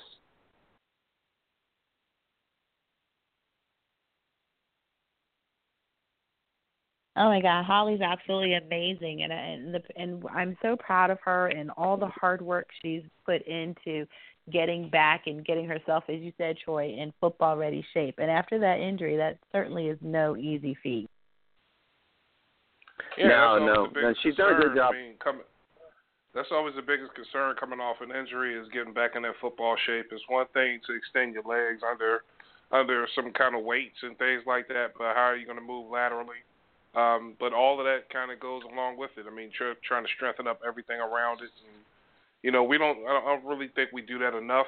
Is um, you know, pay attention to those areas where you know we we- we are concerned or we're weak at, and trying to strengthen those weaknesses. But you know, you have to do it. And you know, I just I'm look I'm checking Holly out all the time and seeing how she's moving on the field. So she looks happy. I'm happy to see my girl out there playing LB again. So definitely going to be keeping my eye out for her this season. Yeah, she's gonna be back stronger. Um, I can I can tell already from uh, Scott McCarron's post on there that he's looking forward to having her back, of course, and especially with the the new season here in Majestics, really want to have her back because it's just a key component of their uh, their aggressive uh, defensive play. So, uh, but it was a cool a cool uh, shot. Uh, Holly on you know, on the chase for OJ Jenkins. So uh, you can check it out on our Facebook page as well as you can check it out on the uh, Colts Indianapolis Colts uh, dot com uh, website, and they got the um, women's World Football Games four highlights from the event. So uh, thanks to them as well. Um, Troy, uh, let's break down Atlanta uh, and find out here. TB12, um, you know, th- that's the challenge. I think more so than anything. Um, let's you know, let's break down Atlanta here. We're looking at a very a, a potent offense, but are we overlooking a, a, a defense? Well, I mean, the, the one thing that Atlanta has is they have a lot of team speed, and when you have team speed, and if you get a chance to, you know, uh, coach these kids up a little bit, then you know you start to what you start to get is playmakers, and that's what you saw toward the end of the year. I mean, you had a rookie out there at uh, free safety, uh, Keanu Neal. Uh, he started to come along. Uh, you had your first round draft pick from last year, uh, Vic Beasley. Uh, last year he didn't do much. This year led the NFL in sacks. So what you see is young people stepping up and and you know making key plays. You know, you also had Deion Jones, uh, as a linebacker at LSU. He took over the middle linebacker position and what you the, the thing is that you can say about all three of those players is they have awesome, awesome speed. And so what they wanted to do was get faster and get quicker on the defensive side of the ball. Mentally, they didn't start really getting it together until like toward the end of the year. But what you saw them make was plays here and there. And you know when, when you start to have when you guys start to make plays with with your fast NFL players, that's when you're you're starting to come together and and formulate that defense. I think next year will be their biggest leap because I think everyone is starting to get more acclimated to it. So when you when you're looking at the defensive side of the ball, I think next year they'll be much better. But I don't really think New England is really fairing them, especially the way that they game plan. They can account for that kind of speed, being you know using counter plays and uh, they use a lot of misdirection. And of course, Tom Brady is awesome with the play action pass. So I think it kind of bodes well for New England on that side of the ball, even though you do see a whole lot of athleticism on that Atlanta side. And Keisha, you agree? You agree that this this is basically uh, Atlanta's game to lose at this point? It's because they're coming in as underdogs, but uh, New I... England basically expect everybody expects New England to win. Basically, if you really look at the odds and makers everybody does expect New England to win. However, I think that the difference maker is going to be Atlanta's defense. Um, we always say that defense wins championships. And in this case, in order to win, the defense has literally got to do the same thing to Tom Brady that they did to Aaron Rodgers. They got to hit him, hit him hard, hit him in the mouth, hit him fast, and hit him often because last year's AFC Championship game against the Broncos proved that once you rattle Brady and you throw him off his game, much harder for him to recover. And no matter what anybody says, there is still some psychological something back there from that time he had that ACL injury because, you know, when you have that kind of injury and you know that someone's coming and coming for you fast, and we've talked about the fact that Brady is not a scrambler; he is a traditional pocket passer. If you if Atlanta wants to win, they're going to have to win it on defense. They're going to have to create those turnovers and put their offense in the best position to have as much time on the field for time of possession to score as many points as possible. That's the uh, that's the uh, formula for the uh, Falcons to finally win their first Super Bowl. Yeah, and Dan Quinn, I think, well, is going to be very key here because defensively they've played an aggressive style of defense. Uh, I don't know if the uh, Patriots this year have seen that in any of their games. Well, I mean that's that's a great point because I mean the Patriots have played some notoriously uh, weak offenses uh, this year, and you know a lot of people kind of account that to their defense. But at the same time, listen, when you step out on that field, your job is to shut down the other side of the offense. I mean, you can't make these guys better. So, you know, what they've done is effectively done their job. And you see that across the board on that Patriots defense. Uh, but going back to that Atlanta defense, um, the one thing that you didn't see out, out of, um, you know, when he was in Seattle, was a whole lot of blitzing, and then you see a change in that now, where the Falcons are kind of blitzing off the edge. They're bringing corners. The thing is, is that with Tom Brady, it's one thing to play against, you know, um, you know, a few uh, more inexperienced uh, quarterbacks. But listen, you're talking about Tom Brady. He hasn't. He's seen every blitz you can think of. There's nothing new that you're going to show him. So, are you going to bring those blitzes? How are you going to disguise them? If you can confuse Tom Brady, more power to you. But I just think, you know, with with the way that this guy, with his football acumen, it's going to be a really tough job for that all for that uh, Atlanta uh, Falcons defense to make some serious moves against the New England offense. Well, I think it's going to be really and truly a matter of two things. Can you stop the run and can you stop in the pass rushing? Now, here's the thing that makes Brady so dangerous, especially as a pocket passer, and just not only his football uh, um, acumen, but also his ability to read the defenses, is that Brady reminds me of a traditional point guard in the NBA. He just passes the ball around. You keep passing the ball, you keep passing the ball, you never know who's going to get it. That is the one thing I think that hems up most other quarterbacks is that they find their go-to guy, they build that chemistry, they build that relationship with that one or two individuals like Tony Romo and Witten.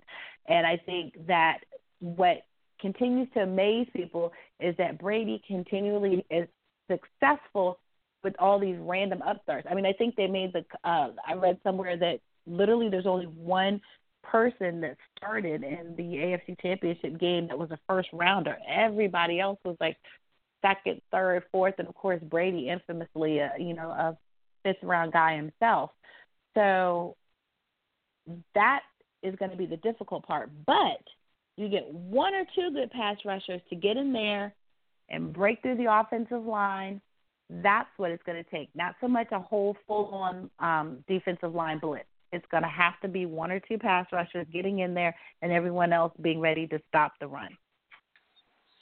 Yeah, and the Atlanta Falcons, they have the personnel to do that. I mean, you got Brooks Reed, who they bought in over exactly. there from Houston. Um, he's coming off that, that left defensive side. You got Vic Beasley, led the NFL in sacks. They and then what they also do is move Ra'Shede Hageman. Uh, he's also a defensive lineman out of Minnesota. This is his third year. They move him down to the defensive tackle, and they have him rushing the passer. The old old guard, uh, Ju- uh, what's uh, Justin Babineaux. Uh, they got him at defensive tackle to rush the passer, and then also again Deion Jones, extremely fast uh, linebacker that they have back there. So if they blitz him, he can get there in a hurry, or he can cover the backside of the backfield, which the New England Patriots do very well. So they do have the personnel. Are they going to have the mental makeup to keep up with that fast-paced New England's uh, defense? I mean, offense, excuse me, with Tom Brady out there. Well, that's why I said it's going to be critical that they not totally do these full on blitzes. Because if you full on blitz Brady, all he needs is a couple of seconds. And trust and believe, if everyone's on him, you don't want to leave Julian Edelman open in the backfield. You don't want to leave Gronk open because once Gronk, uh, you know, is available, it, that's all she wrote. But I mean, that's what I'm saying. It's it's totally about being able to manage both sides of the ball and the infamous, infamous play clock management.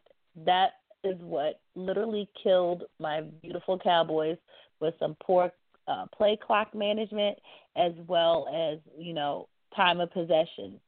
Because for the Packers to be able to pull off that last second win was just the heartbreak of all heartbreaks. And and I think that this game is going to again come down to time of possession. And in order for the Falcons to win, They've got to be able to create defensive turnovers, and that is very hard to do against the Brady offense.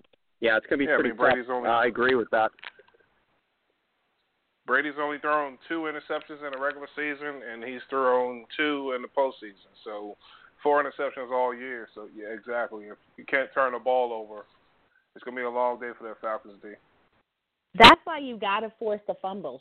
I think that what they do is, yeah. you know, hit Brady hard, but like you said, he's he's too good. He's not going to throw the interception, but you can force a fumble off of one of the running backs, and that's where you know, I, like I said, you got to create the turnovers. I didn't say where you create them, and say how you create them.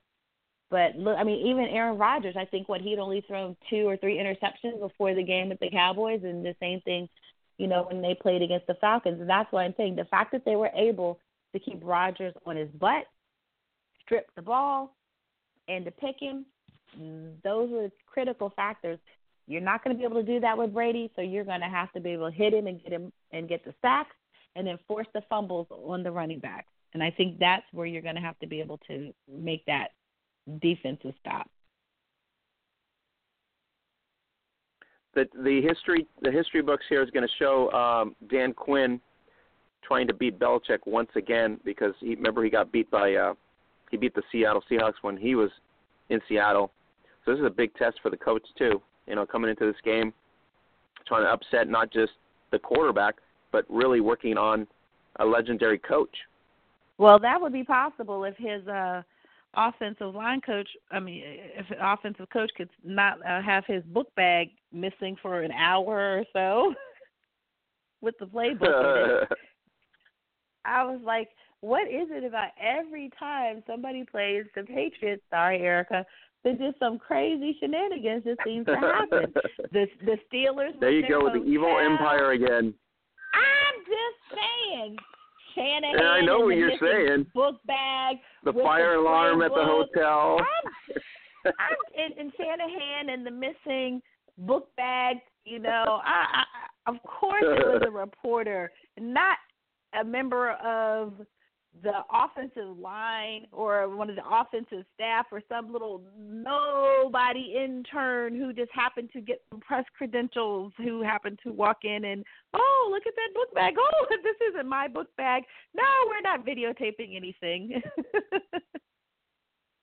Conspiracy theories. It's it's, it's deflategate it's almost everything comes so, up to this team now. It's, it's kind of like a history so, self-inflicted this time Self-inflicted. Absolutely, it was totally self-inflicted as we videotape you in your practice. And no, we didn't videotape you. Oh, we weren't supposed to be on that side of the field. Oh, it wasn't our time. I'm sorry. We, you know, we read that wrong.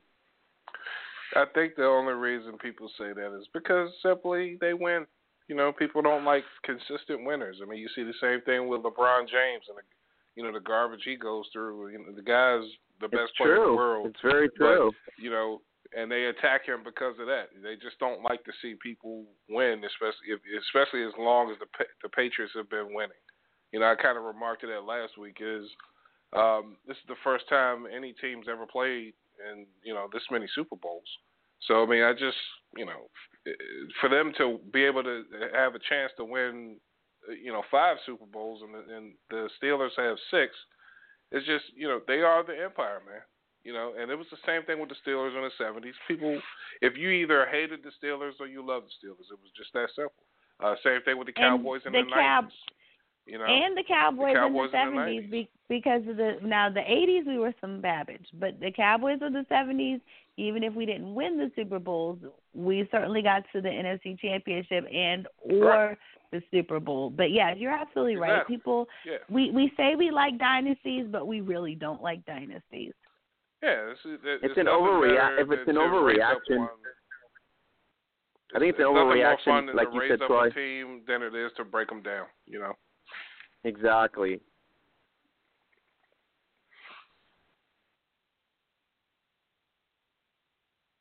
All right. Um, let's talk Patriots to beat uh, Atlanta. Key factor is it Dion Lewis? Troy is it gonna, is that going to be the X factor? He's like I think 16 and 0 since he started playing for them. So uh, the running game, you think will be the key for um, for New England maybe to uh, test the uh, Atlanta defense? Well, that's the thing. I mean, when it comes to New England, you know, uh, if you think of certain teams. If you think of the Seattle Seahawks, you what do you think of? You think of defense, or you think of Russell Wilson. If you think of the Atlanta Falcons, you think Julio Jones, and then you think Matt Ryan. But what the Packers, what the Patriots do so well, okay, even with that Hall of Famer, best quarterback of all time, Tom Brady back there, is that they will attack you where you're the weakest. You've seen games where you have LeGarrette Blunt that goes out there and he runs for three touchdowns, and then you see another game you know, the next game over where Brady throws for 400 yards and four touchdowns. They will attack where you are weaker. And so that's the great thing about having to prepare for the Patriots is that they can play well in whatever area you don't. And I just think that's great coaching that they have there. You see them line up in five wide receiver sets. You see them line up in two tight end, three tight end sets. You see them line up in you know uh, a regular I formation, and they can beat you in every single way. But I just think that the key to the game will be the running game. LeGarrette Blunt led the NFL in touchdowns, uh, uh, rushing touchdowns. A lot of people don't even he's so under the radar because of their star status that they have when they're with Tom Brady that people don't even realize that. But I just think them being able to run the ball with LeGarrette Blunt, I think he's the biggest X factor. Is he going to be able to punish that that uh, smaller Atlanta front, they, well, especially when they go into the nickel situation? Are they going to be able to try to stop the run at that point when they bring the smaller players on the line? I think that'll be the biggest issue for the Atlanta's defense. I think I agree with you. LeGarrette Blunt is definitely going to be the X factor. I mean, last year it was, you know, everybody was going back and forth between Le'Veon Bell and LeGarrette and um LeGarrette Blunt and who was better, who was better. And then last season, Tom Brady hardly used him. This season, you know, jamming him down people's throats. And the other person who I just hate to even mention his name because yeah, I'm Petty LaBelle, but that darn Martellus Bennett. You know, I don't know who this person is or who he became after he left the Cowboys, but you know that's another person as a as a tight end who really doesn't get the recognition he deserves for what he brings to the game as another offensive weapon for Brady. Yeah, I mean, uh, yeah, Bennett is you know, he's yeah he's he's been a great addition, and they they added him because they knew, um, you know, Gronkowski's been injured pretty much the last two seasons, and it wasn't much different this year. He he's also out for the season right now, so Bennett will be their their top guy at the tight end position. But that's why they brought him in there is to be able to, you know, in, in case Gronk went down, to have someone who could still stretch the field and give you great minutes at the tight end position. And then they also brought in Chris Hogan. Chris Hogan got it. He barely even played college football, and and now he's playing for the Patriots. We had a great season last year with the Bills. Showed some explosiveness and then signed with the free as a free agent for New England this year, and he's really paid off with scoring two touchdowns in the championship game. So Edelman, of course, that's the big name wide receiver you have there, and then you also have Danny Amendola. So this team is really prepared at every single position for whatever, and then you also have the young kid Marcus Mitchell out there. So I'm just looking to see how many, you know, how Brady's going to spread them out, and I think he's also going to be able to nullify that pass rush because he gets the ball out faster than any NFL quarterback. I think it was in like an average of 2.8 seconds per per pass play, which really negates any kind of pass rush you can possibly have. That's yeah. Well, considering he's a more traditional pocket passer, you absolutely have to be able to do that. Between him and the speed at which he is able to get the ball out of his hands, and Aaron Rodgers with that pinpoint accuracy, that's literally the the factors that make them two of the best quarterbacks in the NFL. Should we be talking about seven Super Bowl appearances by both the quarterback and the coach? Is this a storyline that they are, they're here seven times, and the fact that Belichick is about to surpass Chuck Noll? Is that something that, that should, I is, think, you know is it overshadowing or I is it? Is, I mean, this is very well, impressive. It is extremely it's extremely impressive, but I think part of the difference is that Chuck Noll is a football legend, and he's not just a football legend for his football acumen, but he's a legend for his thirst and quest for knowledge and his strictness and adherence to detail and regimen. And I think that those are the two factors between both of these two great coaches that I think is what's propelling both of their teams. You know, that everyone knows le- it's just legendary about the differences between, you know, Bradshaw and Noll in terms of discipline and undisciplined. And, and I think that the difference is that Brady bought in to Belichick because they're so symbiotic in terms of their dogged determination for perfection. But I think people just still don't like Bill Belichick, and I think that's part of the problem. They don't want to put him on that same level with a Chuck Noll. I Troy, should we open a Pandora's you... box and say, do we need to rename the Lombardi Trophy to the Belichick Trophy? Yeah, absolutely, man. Listen, Hell Bill Belichick no. is the best coach. Bill Hell Belichick no. is the best coach of all time. He is the greatest coach and, of and all you guys know I don't curse. and you all know I, I, mean, don't curse on the air, but this time it was oh. absolutely positively worth it. No, it's the Lombardi. It's gonna stay the Lombardi, and I, I don't ever want to see that change because of what he Listen, meant to this it, game. It, he is the absolute best coach of all time. This guy's led one franchise to seven Super Bowls. Seven. That's that's incredible. That's an incredible run. And you know, to and, and most people sit back and say uh, either one or the other. Oh, the only reason Tom Brady is good is because he got Belichick. Or the only reason Tom, uh, Belichick is good is because he got Tom Brady. Bull crap. Both of those guys had successes without each other, and, and not so much with Brady with the, in the pro game because he's only been in one place with one coach, and that's the truth. But the bottom line is, Tom Brady has been in four different offensive systems.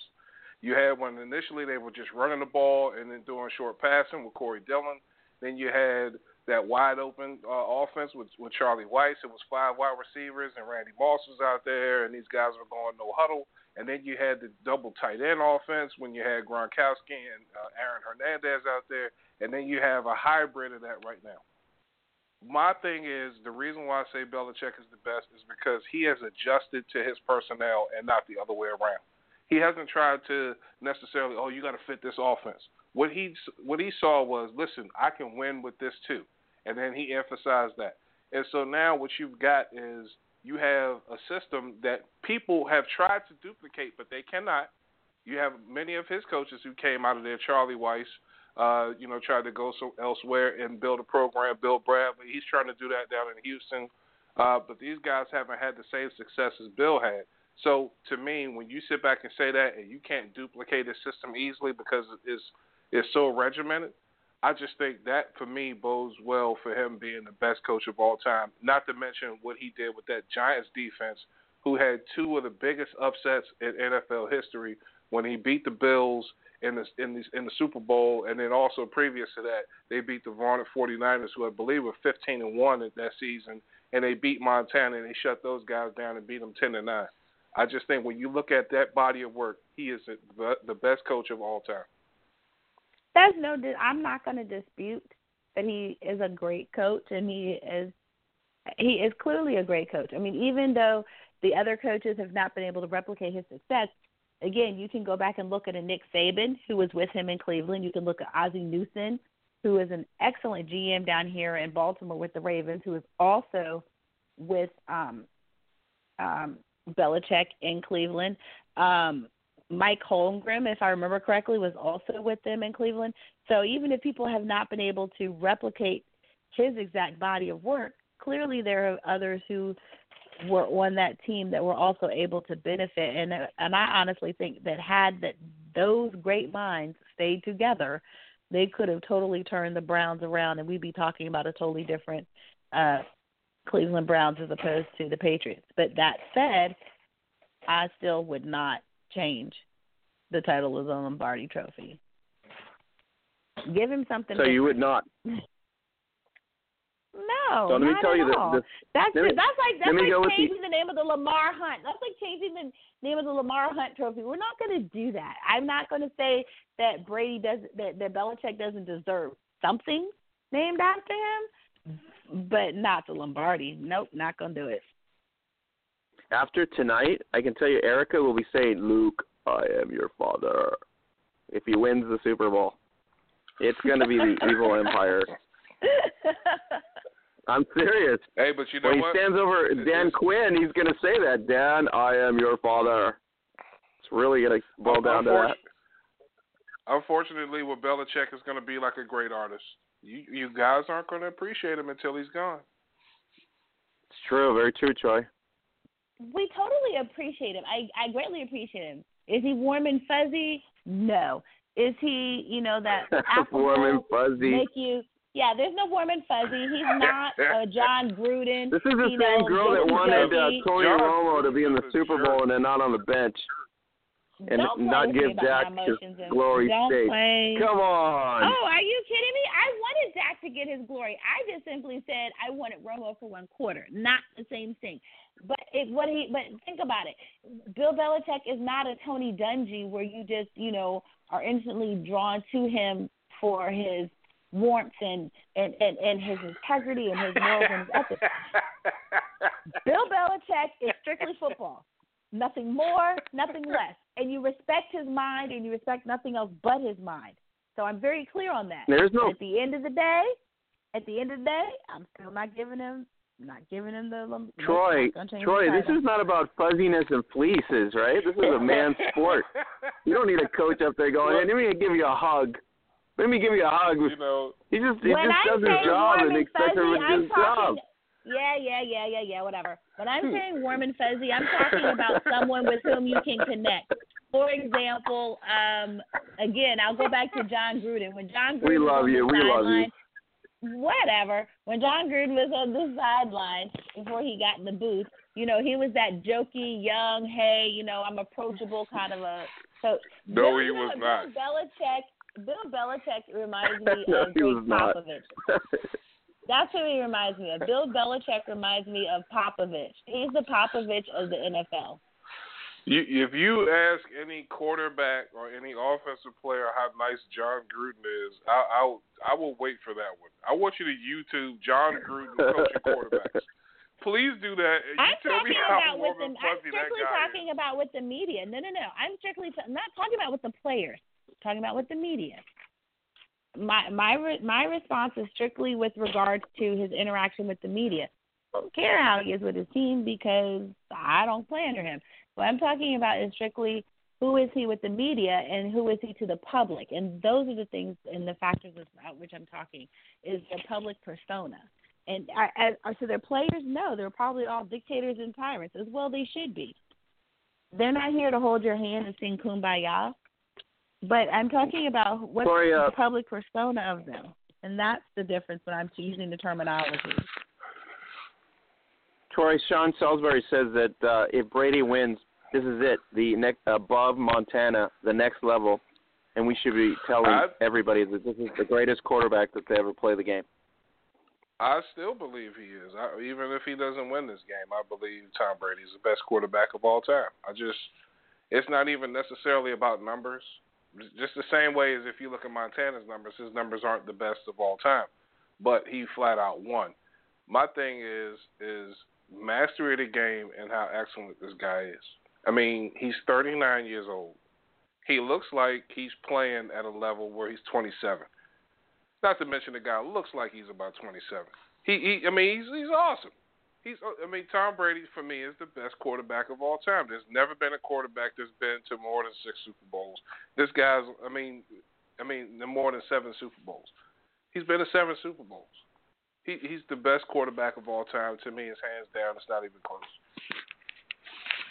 Hey Troy, is it because he plays in a weak no AFC. East and he got all, all these opportunities? Oh, that's Well, a I valid mean- point. Well, I mean, if you think about it, um, his games against the NFC East, I mean, against the AFC East, are way less than than it is against everyone else. I mean, because you know he has to play those teams twice, and that's six games out of the ten that he has to play. So he's been excellent against every team that he's played. There's, you know, there's only really one team that's really had his number or you know can kind of get under his skin, and that's Denver. Um, but he kind of, you know, it, it's it's it's almost a 50-50 thing. It's not a you know 60-40 or anything like that.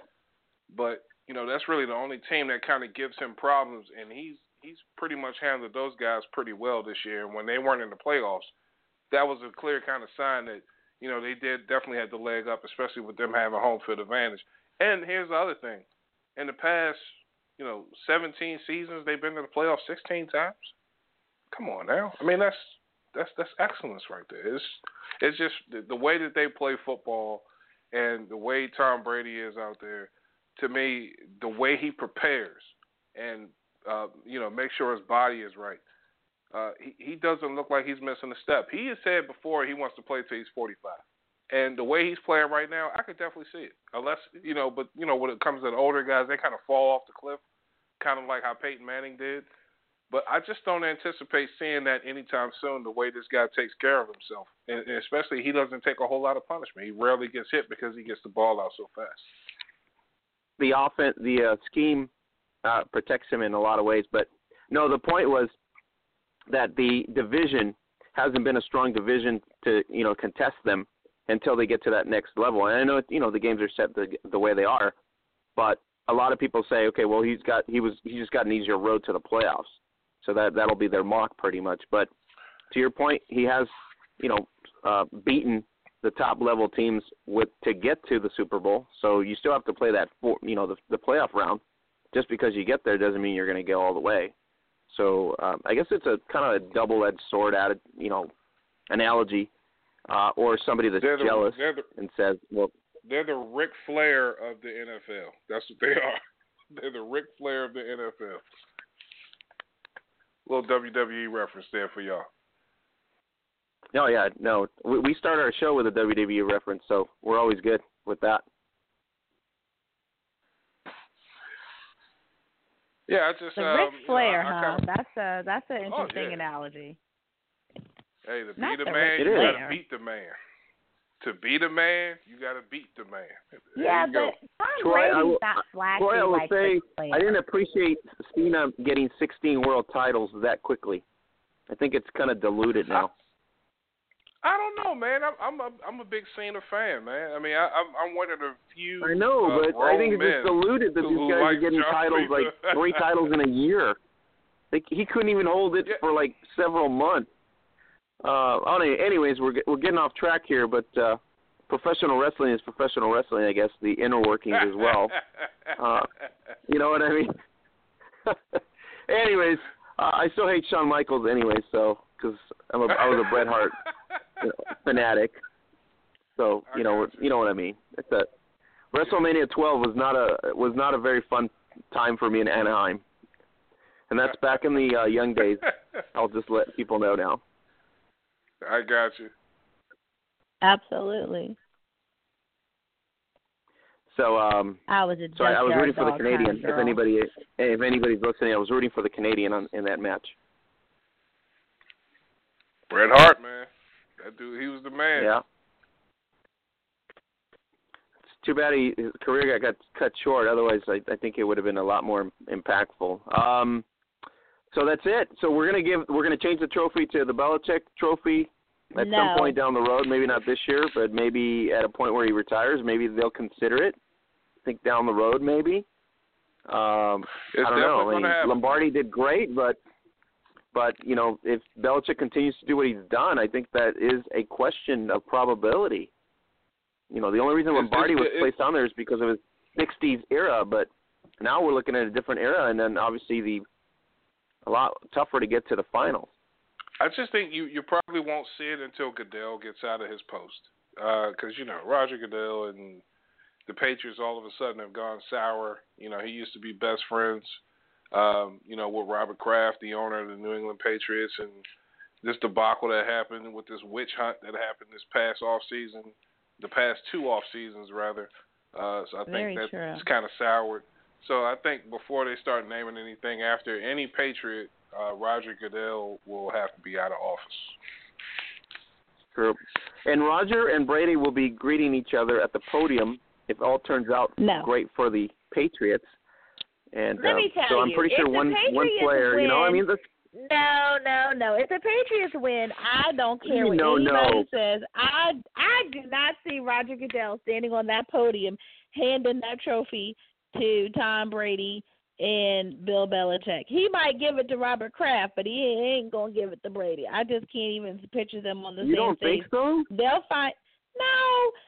Goodell will find some kind of way to be there, but to not have to be next to Brady because the tension and and the animosity is just too great. And I don't care how great of an actress you are, some things you just cannot pull off. And in that moment, he needs to look as in control and in charge as he possibly can, and that won't happen. I just don't think he's got the chops to pull it off. And I know Brady probably doesn't care enough to even be cordial enough to even care. So I, I yeah, I, I agree. I, I agree with that. I agree with that. I think it's. I think you're you're on you're on point, as they say. I'm, and the thing is, they can pull it off because it's such a huge crowd and there's so many people that Goodell would find a way to be able to make his announcements without having to be near Brady and to be able to to, to pass it off. Trust and believe they'll they'll they would finagle away. So watch and see. They certainly won't be standing side by side, buddying it up. That's for sure. All right, guys. So we got a couple of minutes left. I uh, want to thank uh, Lea Kaszas from the Indy Crash and now from the Helsinki Roosters uh, for coming on the show today. Very uh, awesome superstar, dual superstar, international and domestic. So congratulations to her and her career. And we're going to keep tabs on her, of course, uh, on our Facebook page as well and on the Roosters page also. So that's it. So Super Bowl victory. I am taking TB 12. Uh, Troy, who are we taking? Oh, I've got Tom Brady. Yeah. Tom Brady. Tom Brady and the Patriots. Falcons. You're taking the ATL. A, All right. Yeah, I'm a Southern girl and a happy little contrarian. Right. Uh, everybody can go to our website at Zazzle.com, up to 30% off leggings, shirts, and gifts. So check it out. Uh, we are officially going to be running on iTunes here in a couple weeks, and we'll be on the iTunes platform as well. So I'm happy to announce that. And so that obviously will get us up and running and do other things. And trying to get our two co-hosts here to different venues. So that's our goal for this year, trying to make that happen. Um, so thanks again to Lea Kaszas for uh, the Indy Crash and the Helsinki Roosters. And for this weekend, check out the uh, our Facebook page. We got uh, Spanish action uh, week three. We also have the uh, French League kicking off this weekend. The International Friendly next weekend. Uh, a lot of news to, uh, that's happening around. Um, and also, I forgot before we get out of here, um, LFL uh, breaking news this week. Jacinda Barclay will no longer be part of the Chicago Bliss. Uh, there was a parting of differences between the owner, Mitchell Mortaza, on compensation issues. So she decided to bail out and, and go do something else, which she's she's going to do AFL Women's in Australia, where she does get paid. So uh, hats off to her and making that great decision for her career. And so uh, so there it is, Chicago Bliss quarterback Jacinda Barclay no longer in the LFL. So she's going to be overseas playing for the AFL Women's uh, Australian Football Women's uh, League that's going to kick off. So for uh, Nkeshi Free and Troy Wilson, Oscar Lopez saying catch us every week, share our posts, and you can do our replays anytime. Uh, Gridiron Blitz right here on Blog Talk Radio. Have a great night, everybody. Good night.